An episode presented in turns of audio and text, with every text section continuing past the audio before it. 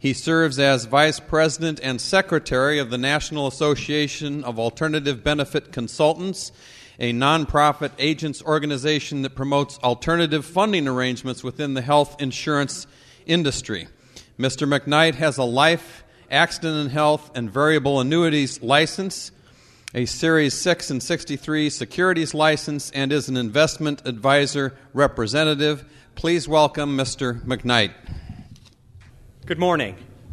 This is a tough topic for me to discuss with this group. You guys are all doctors, and typically I talk to people who are agents and brokers. And the reason why I find it a little bit difficult is because there's lots of facts and figures and a lot of garbage that we have to know when we sit down with clients that, to be very honest, I don't think that you care about. I think you guys are more interested in the concepts and how it can help you with your practice. And I'm going to try and insert those items that can help you within your practice. If you want facts and figures, I've brought a book, little booklet, I should say, from the Department of Treasury. It's specifically on health savings accounts. This will give you all of the information on deductibles and, you know, all the technical aspects of HSAs. Again, I just throw that out. If I don't have enough today, give me your card and I can email you this as well.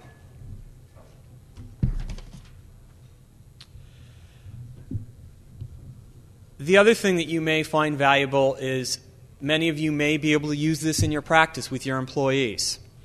You also may want to have the brochure that I just threw down here in your office. You're going to have patients who may ask questions.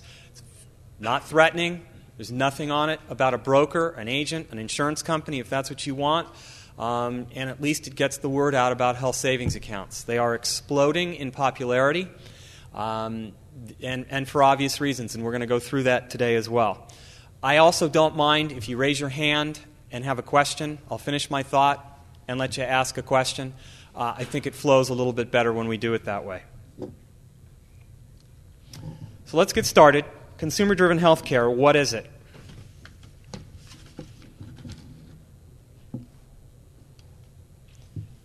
Basically, it's putting the employee or patient back in the decision-making process. It's not relying on solely a third party who's going to make these decisions. Right now, your patient doesn't care. They're insured by that HMO or whatever type of coverage they have, and basically they're going to go to whatever facility. They don't care what it costs. It's also about the employee or patient knowing the costs. It's making the consumers smart. And this helps the doctor-patient relationship because your patients are going to be inclined to ask more questions. There's going to be more interplay between you and the patient. The average person spends 10 times the amount of time buying a car than making the decision on which facility to use for his or her MRI. It's shocking. And this is the kind of stuff that the HSA concept tries to stop because they are going to have a vested interest in their money. And I'm going to get into the concept of how it works. The consumer, the patient, now starts to care a little bit. Ask a patient what it costs to go to the doctor. And overwhelmingly, they are all going to say what? What's my copay? $10? $15? It's ridiculous. It doesn't cost that to go to a doctor. We all know that. Your patients will know that when they're on an HSA as well. People neither care nor want to care about the cost of medical care because a third party is paying the bill. This is one of the main thrusts, main tenets that you need to understand within the HSA concept, and it changes the habits of consumers.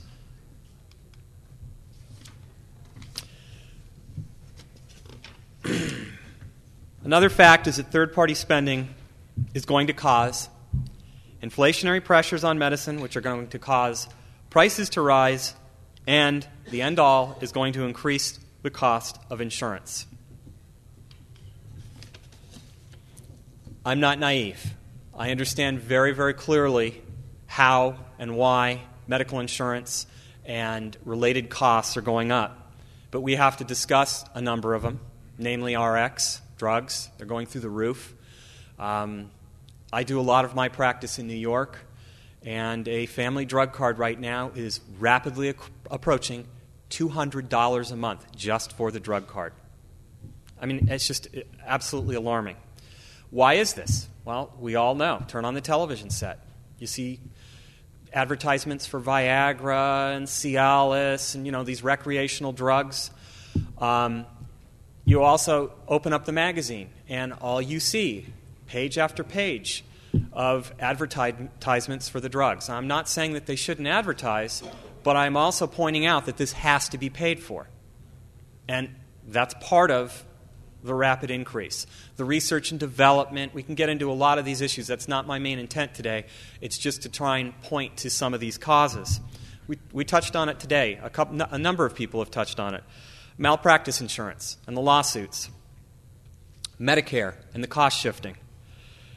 Here's a huge one, the state and federal mandates. People have no idea how much this is driving up the costs. Again, a lot of my practice is in New York. I've got clients in California, Florida, Pennsylvania. I could go on with all the states. And it's very, very obvious that certain states are significantly less hostile with their mandates. There's a one-to-one correlation. You start throwing on lots of state mandates, what happens to the rates? Like you have no idea. Somebody put out a sheet that showed state and its given number of mandates, and I looked at it, and then I looked at the rates. One-to-one correlation. There's other issues like guaranteed issue, composite rating. These are all things that are just driving the rates through the roof. First dollar coverage without deductibles, just another cost increaser. Let's go back to fact two, though. Patients are not caring about the costs. Why? Somebody else is paying. It's exactly right. They don't care. I'm going to go run to this facility, get it done. I don't care what it costs. They are starting to feel the pain, though, because when they get next year's premium increase, and if they have to pay for their insurance individually, or their employer is paying for it, more and more of these costs are getting passed on to the employees. I could go back probably just 7 years. It used to be that if you worked for a company that provided medical insurance, pretty much your family was going to be included in that coverage. And then it evolved to, well, we can't afford to cover the premium for your whole family. We'll cover you and your spouse, and if you've got kids in the family, right, you've got to pick up the difference. And now it's evolving to, well, we'll cover you. You want to cover your own family. The problem with this now is that as the employee has to bear more and more of those costs, then we start to get into Hillary care. Has anybody really read and looked at what her prior proposal did? If you really dig into it, you would be shocked to see some of the stuff that was in there. Money was earmarked to pay medical schools to decrease the amount of students they would take in. Money was earmarked to have hospitals shut down. I mean, I could go on and on and on with some of the stuff that was in this proposal. It would make you absolutely sick. The bottom line is, we all know, it was healthcare rationing. It was less doctors, fewer facilities, longer waits, lower quality of care. There are other options. Now, I'm not going to tell you that this is the panacea, but what I will tell you is that we're already starting to see the trends. California has had, not health savings accounts, but they had, help me out here, the one prior to that. Thank you, MSAs. And I would be safe in saying it's probably been 12 years in that range, 11 years. Go ahead and look at the rates on an HSA today relative to an HMO in that state. And I'll use my state as an example as well. New York, we now have, if you don't have employer-sponsored health insurance, and I'm going to hear the gaffes in about 5 seconds, The rates now for a single individual in my state are about $800 to $1,000 a month for one person to be covered. You want to insure your family? It's now $2,000 a month if your employer doesn't sponsor it. Even if your employer does sponsor it, it's pretty hard to get it under $1,000, $1,200 in that range. So in comparison and contrast, an HSA rate right now in New York is about $275 with a drug card for an individual and about $600 and change for a family. So we have lower costs for health care, greater flexibility. Rate control is another issue that nobody sees. The rate increases that we've seen, both in New York and California, and remember, my lovely state, we have all those mandates, we have composite rating, guarantee issue, all the things that are just killing that state. The rate increases for HSAs have only hovered in around the 4% to 6% rate. And I ask you, how many of you would like to get a 4% rate increase each and every year for your health insurance? I know I would, and I do. Greater deductibility, greater coverage, less carrier involvement, and the doctors will get paid quicker. This is something you really need to know. In most cases with an HSA, these people have a debit card. You swipe it, comes out of their account, goes to your account, and you're paid. You don't spend 6 months, 9 months chasing down the HMO to get paid. Big, big difference. Okay, impossible, right? How many of you right now are saying, I'm just blown away by some of the stuff this guy is saying. This is impossible. I've never heard of this. Where did it come from? I've been practicing for 30 years. Where it came from is Quaker Oats, Rand Corporation, General Mills. They've been doing this for decades. Just about 2 years ago, the IRS did one of these, and they gave us the sanction to allow us to continue to do this. So this is not like we're playing the game for a while that these companies were, which was risky because the IRS could come in and disallow a lot of what they were doing. What are consumer-driven health plans? There's two parts. There's health savings accounts, and I'm going to educate you a little bit on health reimbursement accounts. And I know I'm going to have to talk quickly. I'm trying to give you the conceptual ideas so that you have a fundamental understanding of how these work. An HSA, what is it? It is a high-deductible health plan linked with a savings account. It is really that simple. Conceptually, if you want to understand it even more, you're spending $600 a month or $500 a month for an HMO. That $500 goes to an insurance company, and it's gone. What we're talking about doing here is taking your premium down to $200 a month, taking the $300, putting it into a tax-deductible account, and what you would have sent off to an insurance company in its entirety, a large portion of it goes in an account for you, and you get to keep it. Advantages of HSAs: security, affordability, savings, control, portability, and rate control. And I'm going to discuss each one of these. Security. They are referred to as high deductible plans when, in fact, many health policies out there have much higher exposure to the insureds. Because of what's been happening with the rate increases, you will find that a lot of your people already have a $500 or $1,000 deductible, and they have 80-20 coinsurance on the next $10,000 or $15,000. In a lot of instances, they move over to a health savings account, and they have no more, or they actually have less exposure. You're also going to hear, I won't name names in the government, who are going to tell you that these are strictly for the rich. It couldn't be farther from the truth. I can't tell you how many people have come to me and said, can't you just give me something that my premiums are $150 or $200 a month so I know that if the major thing happens, I can cover the other stuff? Truck drivers love these things. Why? You know, they're on a limited amount of income and don't want to spend a lot of money.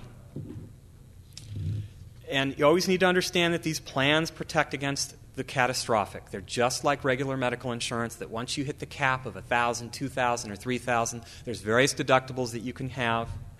Again, this will outline it. You're fully insured.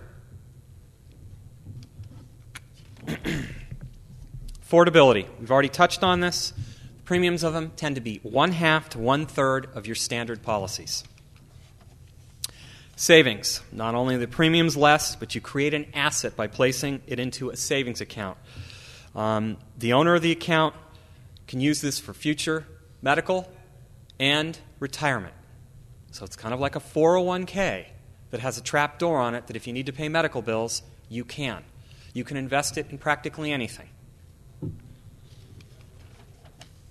Control. The insured has complete, or the patient has complete control. They make the decision on how much money to put in the account, subject to IRS caps, how to save for future expenses or pay current medical bills, where the account is established, how to invest. I touched on that. It can go into a bank account, mutual funds, stocks, ETFs. What do we pay for? You can have dental, vision, chiropractic.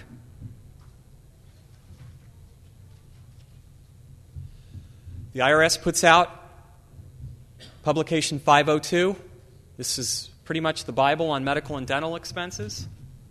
There's also Publication 969 if you want to look at this later on, and you can download this off the IRS, and it gets into what you can and cannot do. It is so liberal you would not believe it, the stuff that you can pay for through an HSA. If you don't use the money, it rolls to the next year, and so on and so on. At age 65, if you want to take it for retirement, you can. If at age 65 you want to continue to use it to pay your medical bills, you can do that as well. Portability. Savings account can be moved to any qualified custodian. Whether you change jobs, become unemployed, move to another state, it does not affect it.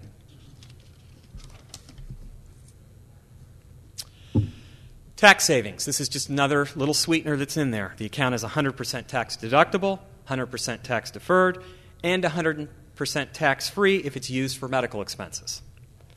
And this makes medical expenses fully deductible prior to 7.5% of AGI. Big, big difference. I touched on it. I'll touch on it again. Rate control. The trends are showing that the HSA rates, that could change, first person to admit it, but right now the premium increases have been a third of the standard plans. The national rate increase probably running around 13%, and HSAs have been in about the 4% range. What are the disadvantages of HSAs? We need to touch on those to be fair. There's a funding limit that you can put into the account. It's only $2,850 if you're an individual, or $5,650 for a family or a couple of two. You cannot have any other coverage that provides duplication of coverage. And here's the biggest disadvantage, but I don't think it's an advantage. It makes people smart. You need to watch the bills. When the bill comes in, you have to match them up. You know, look at an EOB. What's the doctor charging? What's the negotiated rate? And that's basically what has to end up being paid. The other disadvantage, they will say, is the high deductible. You know, they have a deductible range of anywhere between $1,000 and max out of pocket at $11,000. I mean, I can go on and bore you with those numbers, but the reality of it is that most people are having a lot of this exposure built into their plans right now already because employers have had to cut the costs. Let's get into part two of consumer-driven health plans, HRAs. There's two components: the health savings account, that's an employee-owned account, and an HRA. That's an employer account. And what you can end up doing is layering these as an employer. I only throw this out to you because some of you may want to do this within your practice. What exactly is an HRA? It is a health reimbursement account that an employer funds for the benefit of an employee to pay medical expenses. You can have it for medical, dental, chiro, RX, vision, a combo of these, single purpose, standalone purpose. They're extremely flexible. Very often what we will end up doing is we will integrate this type of an arrangement with the health savings account so that we have different gaps or buckets of exposure. And in some instances what will end up happening is the employer will say, after you've exhausted your health savings account, I will cover any and all expenses, or I'll cover the next $500 or whatever it is.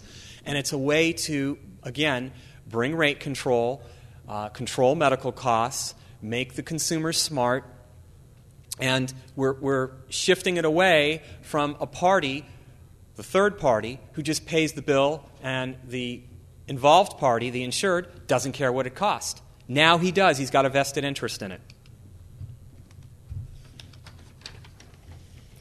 What is the benefit to the employer and the employee? The employer gets a deduction for the reimbursement, and the employee is not taxed, even on the HRA. Why would I want to bother? I hear this occasionally. Substantial savings on premium dollars. You actively engage the employee on the costs and the decisions. Premium rate control. And again, the doctors get paid quicker. I'm doing very, very well on time. So I'm going to give you guys a case example so you understand how something was structured. This was an actual case in New York. The premiums that they were paying were $575 for the individual and $1670 for the family. There were 4 individuals, 7 families. So the total premiums per month for this firm was approximately $14,000. We came in, structured a new premium with an HSA, and they went from $575 to $245 per month on the individual, and went from $1,670 to $645 on the family. So doing the numbers, they went from $14,000 to approximately $5,500. Monthly savings was $8,500. So there was a guaranteed premium savings. When you take the $8,500, which is the savings, multiply it times 12, we saved this firm $102,000 just on a pure number basis. Then we fully funded the HRA, and he basically put in $2,850 for the individual and $5,650 for the family. I don't recommend it, but what this firm did was they covered 100% of the cost. Okay, it kind of violates what we want to do with HSAs but HRAs, but the guy said to me, he says, I am saving so much money on this, I wouldn't be able to sleep at night knowing that I'm sticking my employees with a $500 or $1,000 deductible. That's what he told me. So we basically structured it this way. And he now had a guaranteed savings of $51,000 because he was covering those costs. That's assuming we had 100% utilization. That's assuming that everybody used 100% of their deductible, which is not going to happen. The reality of it is that we have 50% utilization, so the group will probably save right around $70,000. And this is a real-world example, and it happens all the time.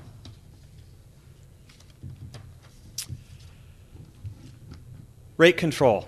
Again, I want to pound that in, that the 4 to 6% rate increase is a heck of a lot better than the 13 to 15%. And you can elect to increase the deductible, thus wiping out any rate increase or possibly decreasing the rates.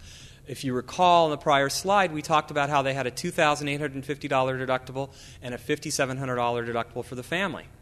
Well, we could come back the next year and drive that up. That's going to decrease the premiums, and we keep going with this cycle. Just a fair comparison so you can see it. The existing plan had a $10 copay to go to the doctor, nothing to go to the hospital. RX was $10.25, $10.15.25, and the HRA HSA plan, as I said, was a $28.50 and a $56.50 deductible. Hospital was subject to the deductible. RX is subject to the deductible. Once they satisfy the deductible, they then go on a standard $15, $35, and $50, and the employer was or is paying 100% of the premium. The employees are happier. They no longer have a copay or have to go to the doctor, a copay to go to the doctor. There's no copay for the first $28.50 or $56.50 for the deductibles. There's no longer a copay deductible for a hospital. There's little or no risk of a rate increase passed on by the employer because he's already had the savings. And again, I want to point out that we don't recommend structuring these because we want to have some exposure to the employees so that they have a little bit of a different attitude towards going out and just spending money willy-nilly. The employer is happier. He's got lower rates, lower or no rate increases, better coverage for less cost, and he's got happier employees. that's a little bit of a quick primer on consumer-driven healthcare. One of the other things that I really welcome you guys to do is this is a book called What is Real? What really ails the U.S. healthcare system? Facts, not fiction. It's written by Greg DiTillo and Dave Racer. I don't make anything off this. The really nice thing about this book is it cuts out all the junk that you're hearing on television about how our health care is so horrible and that the infant mortality rates are greater in here in the United States than any place else. And I can go on and on and on. This book nails it on the head. He provides where he's getting the source, the Ministry of Health from Canada or the Health, Education, and Welfare Department. Great book to have a rebuttal so that when people start talking to you and saying our health care stinks, you can say, no, it doesn't. And the facts and figures that you're hearing are a bunch of bunk.